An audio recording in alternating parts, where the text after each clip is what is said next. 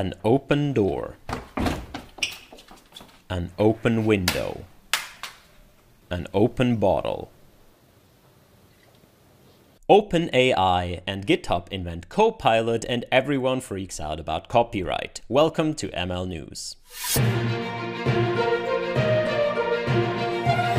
Greg Brockman writes an AI pair programmer in your editor. It's powered by OpenAI Codex, a new AI system which can convert from natural language to code with increasing reliability. He's talking about GitHub Copilot. So Copilot is this system uh, that's developed by OpenAI and GitHub to be a super duper autocomplete basically. What you do is you write the name of a function or some kind of a class or actually anything you want, maybe along with a little bit of a doc string, and the system will complete code for you. Now, other than classical autocomplete systems, which are rule-based and basically suggest to you what's possible, which variables fit here, which ones are in scope, this system goes much beyond this. It will try to guess what you're trying to do, and it will write this code for you, or it will at least suggest it. So they have a bunch of examples here. For example, this parse expenses statement. The user writes the function name, and then a few examples in the doc string as you would write if you were to program it,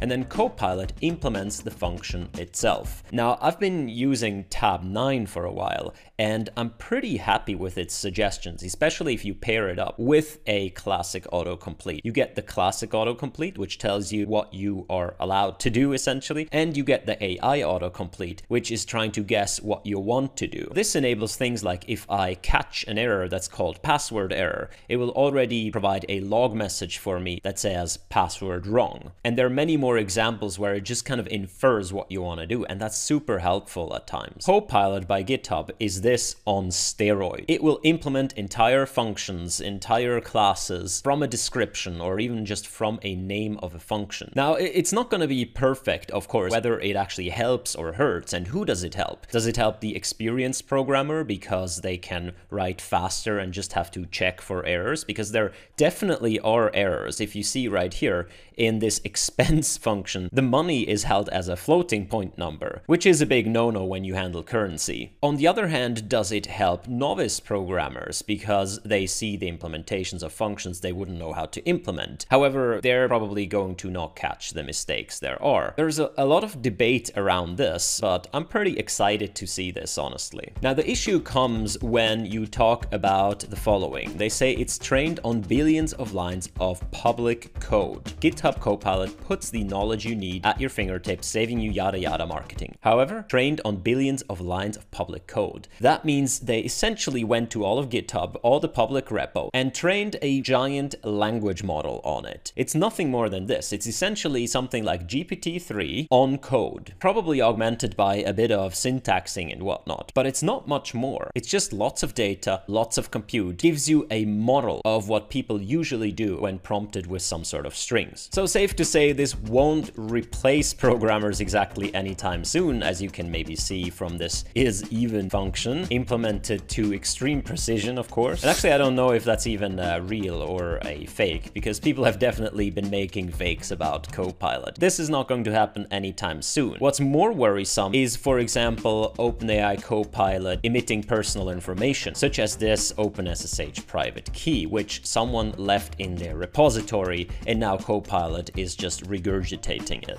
In fact, on the FAQ page, GitHub Copilot says, yes, they sometimes output personal data, not because they do anything wrong, but because people left that personal data in their repositories. And the system is trained on those repositories, and sometimes it will decide that the most likely output is that training sample. And that gets us into an interesting topic. So the topic is, does GitHub Copilot recite code from the training set. Now, we've been having this discussion for a long time. Do these large language models actually understand what they're doing, or are they simply kind of reproducing the training set? And if they reproduce the training set, by which degree do they integrate maybe multiple training set samples, combine them, or do they just take one and kind of reformulate it a little bit? Who knows? GitHub did an extensive study in which they found that only about 0.1% of the outputs are in some way reproductions from the training set set. However, there is a big dispute about what exactly counts as a copy, as a recitation, and how different is different enough. And that gets us into the biggest issue, which is copyright. So the issue here is that GitHub and OpenAI essentially take all of this code, train their system with it, and they don't give you the Copilot for free. Of course not. I mean, how are you going to live up to that name OpenAI?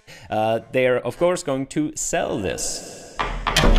Now, fair enough, they did something cool, they want to make money. However, um, the code they used in order to train the system isn't always freely available. At least that's what people think. Now, how would you feel if you wrote some code, uh, you are the legal owner of the copyright to that code, and GitHub simply trains a model on your code and then sells that model for other people to produce their code, and they don't have to give you anything for it. Also, there is the issue of GPL licensed code, which requires that any modification modifications to it again become GPL licensed. The question is if the model outputs code that was a result of training on GPL code, does the output of the system also become GPL licensed or not? And there is even more of an issue when it comes to patents on code. Patents are yet another category of intellectual property protection, and we've seen example of Copilot reciting patent protected code. With all of this, I've been reading into software copyright and whatnot a little bit, and I want to give the disclaimer, I'm not a lawyer, this is not legal advice, this is entertainment entertainment purposes only. If you want some actual opinion, go to an actual lawyer and pay them.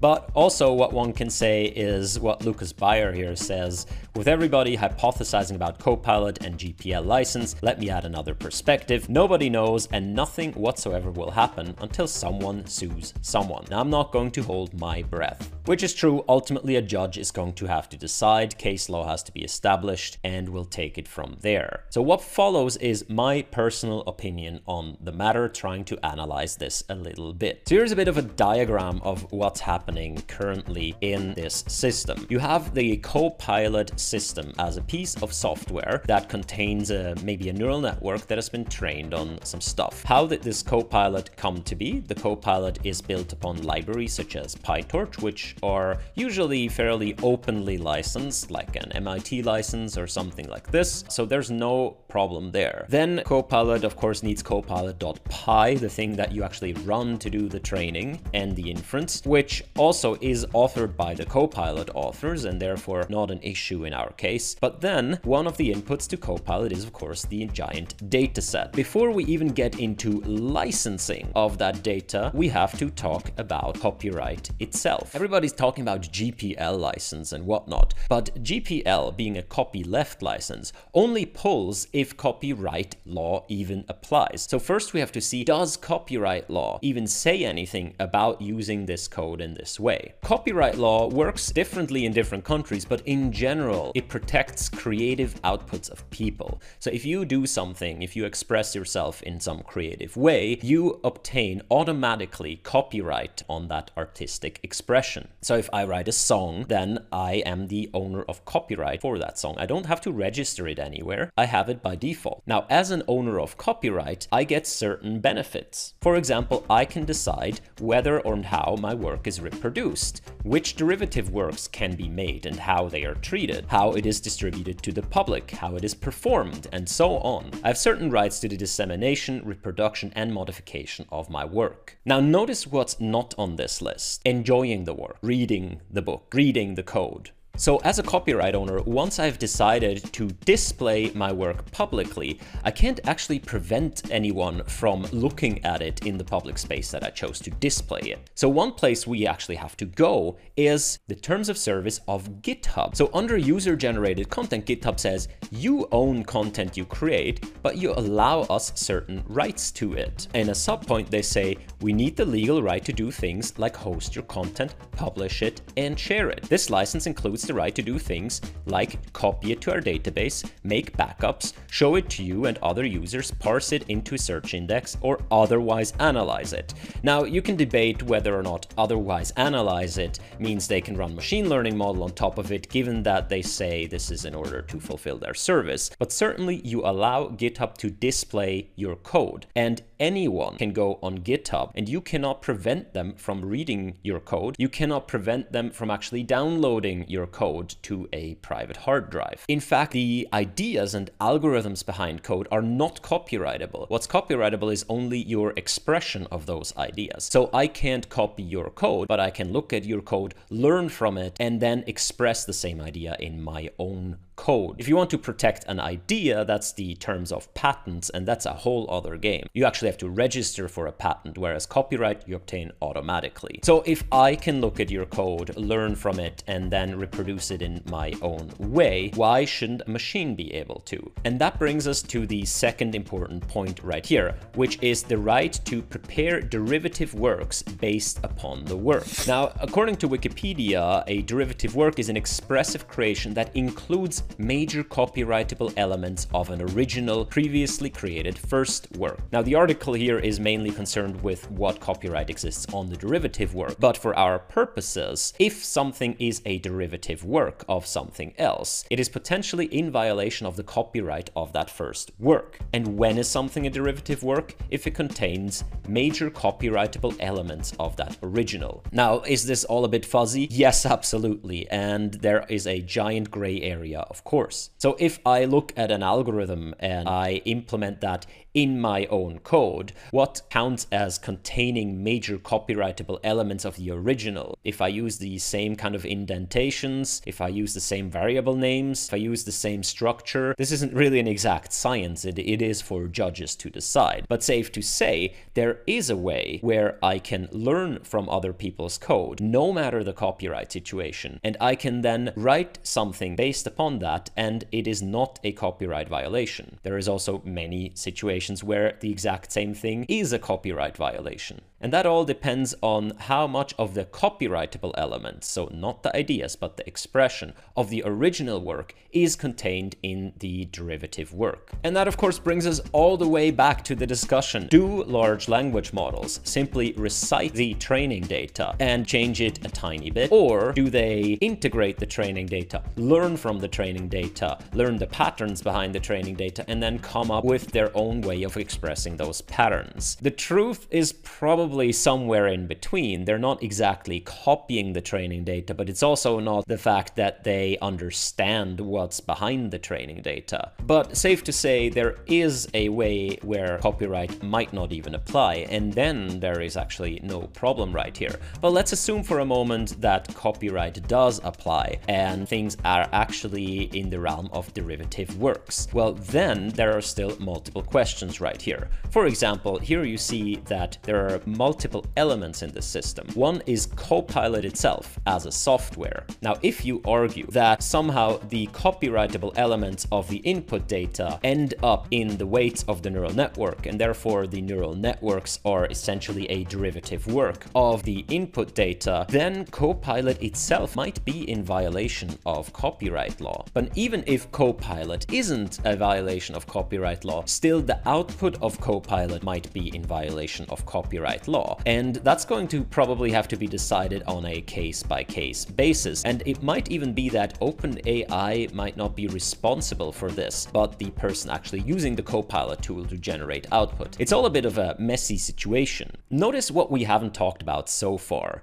GPL because GPL, as I said, only applies when copyright applies. Now let's assume copyright applies. So here is where we get into licenses of code. In general, the training data contains broad categories of how code is licensed, and I've listed four of them here. There is the boring code, which is so boring that copyright doesn't apply. Literally, it's no expression of creativity. It's just formulaic code writing, maybe even auto-generated, not copyrightable. Not a problem there. There is also the open category, which is so uh, openly licensed that it's usable in any format, like an MIT license. As long as you keep the disclaimers there, you're fine. Then there is the bunch of code that does not have a license at all. If there is no license, that essentially means that copyright owner simply gives GitHub the right to publish, but retains all other copyright. And everything we said so far applies. So either Copilot or the output Copilot generates, or actually actually both, might be a violation of the copyright of the unlicensed code. And then there is GPL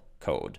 So the GPL, the GNU General Public License, in this case version 3, but they're all kind of similar. I know, I know, TVization. They are generally known as copyleft licenses, because if a piece of code is licensed under the GPL, it means that if you were to modify this code, then your modifications also have to be licensed under the GPL. And being licensed under the GPL means things like if someone obtains a copy of the software, then also you have to provide a copy of the source code with that software. So the GPL is a bit like a, a virus that if it initially applies to a piece of software, someone else uses that software, maybe modifies it a little bit or includes it into their system, the whole system has to be under the GPL or they are in violation of the license. Of course, if Copilot is found to be a derivative work of GPL licensed data, that would mean Copilot itself would fall under the GPL and therefore OpenAI would have to give us its source. Now, what source code is, is a bit of a tricky business in the legal scene, but GPL defines it as the preferred form of the work for making modifications to it. Now, what is that exactly for OpenAI Pilot? Maybe it's not the weights of the neural network itself, because like, how can I modify them? Maybe it's the training set plus copilot.py. Maybe it's even not even the training set, but it's actually the scraper for the training set, as well as the training code. Who knows?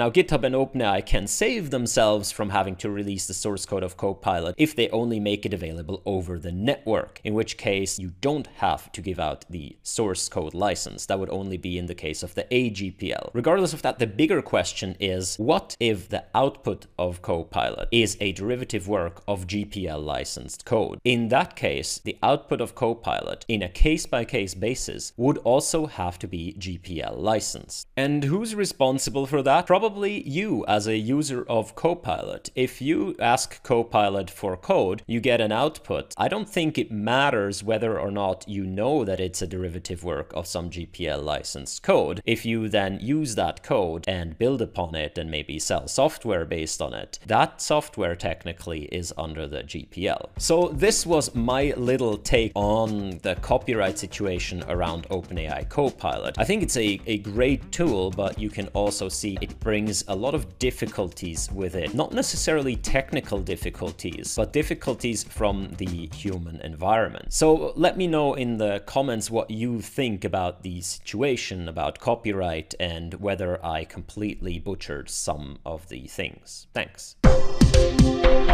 Next news, speaking of copyright, Facebook AI launches a image similarity challenge where they want you to figure out where all the memes came from. So the challenge is essentially figuring out if someone took some photo and modified it in some way. And of course, the reason behind all of this is going to be to find the original creator of every meme so we can give them proper credit and glory they deserve. Nothing else, no one else. Image matching, very limited applications. Don't even worry about it.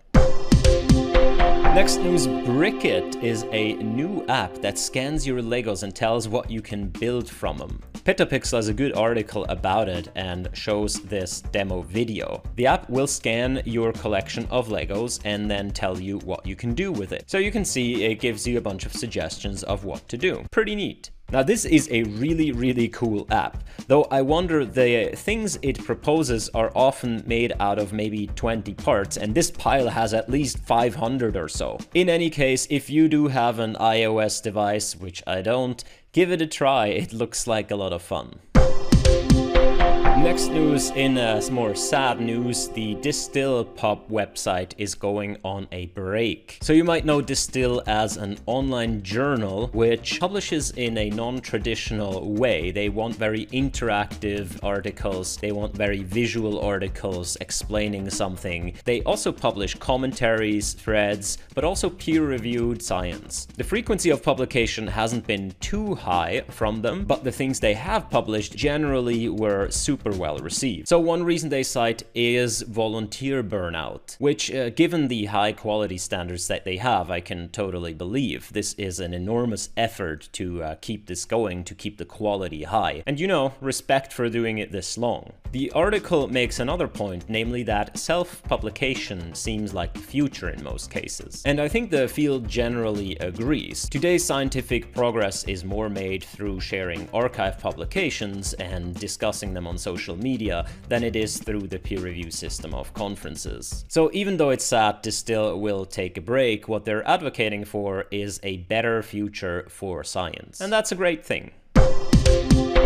Okay, next news. Engadget writes, Amazon is reportedly using algorithms to fire flex delivery drivers. So Amazon being Amazon has this huge fleet of drivers that they don't necessarily hire. It's kind of like an Uber model where the driver has an app and they get essentially subcontracted for driving stuff somewhere. And these aren't few drivers. There are apparently millions of drivers doing this. Now, keeping up some sort of HR department on some sort of human contact with millions of people is a challenge, so Amazon opted to just not do it. Instead, they use algorithms to track the performance of their drivers, and if the performance sinks too low, they fire the drivers algorithmically. So the article states the frustration of some of these drivers, saying the system can often fire workers seemingly without good cause. According to the report, one worker said her rating fell after she was forced to halt due to a nail in her tire. She succeeded in boosting it to great over the next several weeks, but her account was eventually terminated for violating Amazon's terms of service. She contested the firing, but the company wouldn't reinstate her. Another driver was unable to deliver packages to an apartment complex because it was closed with the gate locked and the residents wouldn't answer their phones. In another building, an Amazon locker failed to open. So their own system failed and they punished their drivers for it. His rating also dropped and he spent six weeks trying to raise it, only to be fired for falling below below a prescribed level. If a driver feels they're wrongly terminated, some feel there's not much recourse either. Driver must spend $200 to dispute any termination, and many have said it's not worth the effort. Whenever there's an issue, there is no support, said Cope, who is 29. It's you against the machine, so you don't even try. Now here you could try to make a nuanced point that these people aren't employees, that it's simply not a practical solution to manage these as employees, that overall the system system might be better off, that a lot of drivers are having good experiences, that this is just a necessity of managing so many people. But,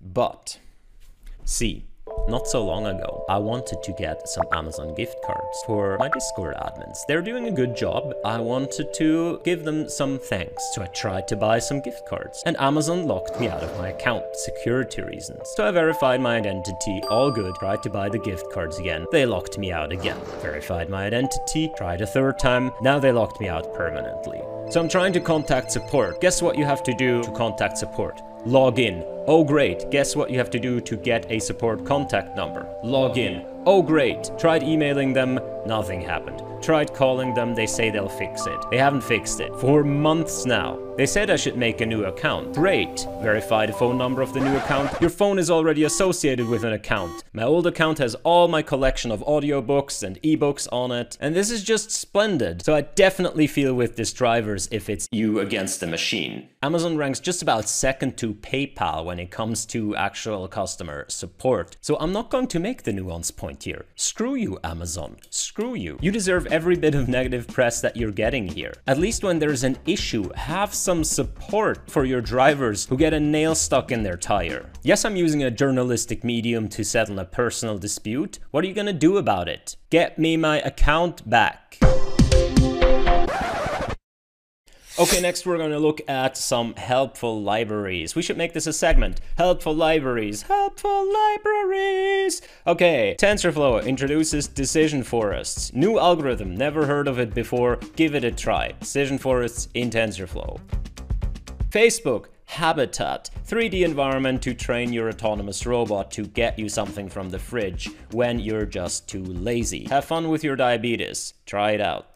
Google Research Falken trains your game playing agent. You give it a little bit of a demonstration, it learns how to play your game and test it for you and find bugs. So now you don't even have to play your game while you don't walk to the fridge. Good job! And lastly, did you ever want to figure out what the gradient is of your face smashing against the wall? Well, now you can. With Google AI's Brax, you can simulate physics in a differentiable way on a TPU really fast.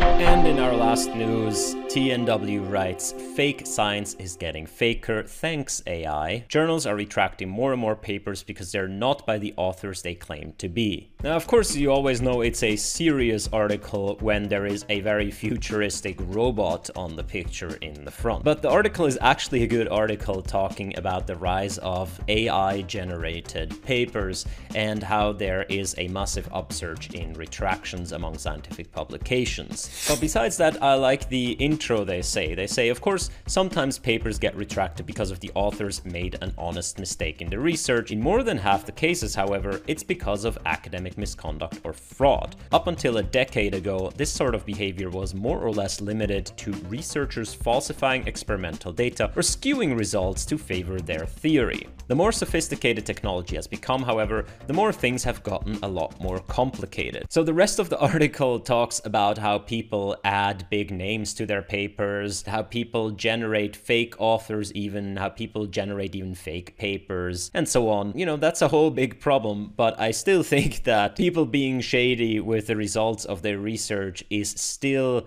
the biggest problem. There's just not too many retractions of it in machine learning because who can ever reproduce someone else's paper? If you didn't get my numbers, you just did it wrong. So what is the real solution against fake science? It's probably hard to know, but I guess an approach to a solution would be to have some sort of a distributed checking mechanism where you can aggregate opinions from all around the world about a given topic and then sort of look at everything and evaluate for yourself rather than relying relying on a centralized committee to do it for you. Be that for fake news or fake science or fake anything, I think that's the only way forward because any centralized institutions will eventually get either corrupted or gamed because they have some sort of scoring system. But I'm be interested uh, in what you have to say. All of this is a problem. It's not exactly clear how we go about making this better. Can we even make it better or can we just find better ways to ignore the fake things? things. Alright, that was it from me for this week's ML News. I hope you had fun. I hope you don't get replaced by a machine anytime soon. And most of all, I hope I don't get replaced by a machine anytime soon. So wish you a happy day and goodbye.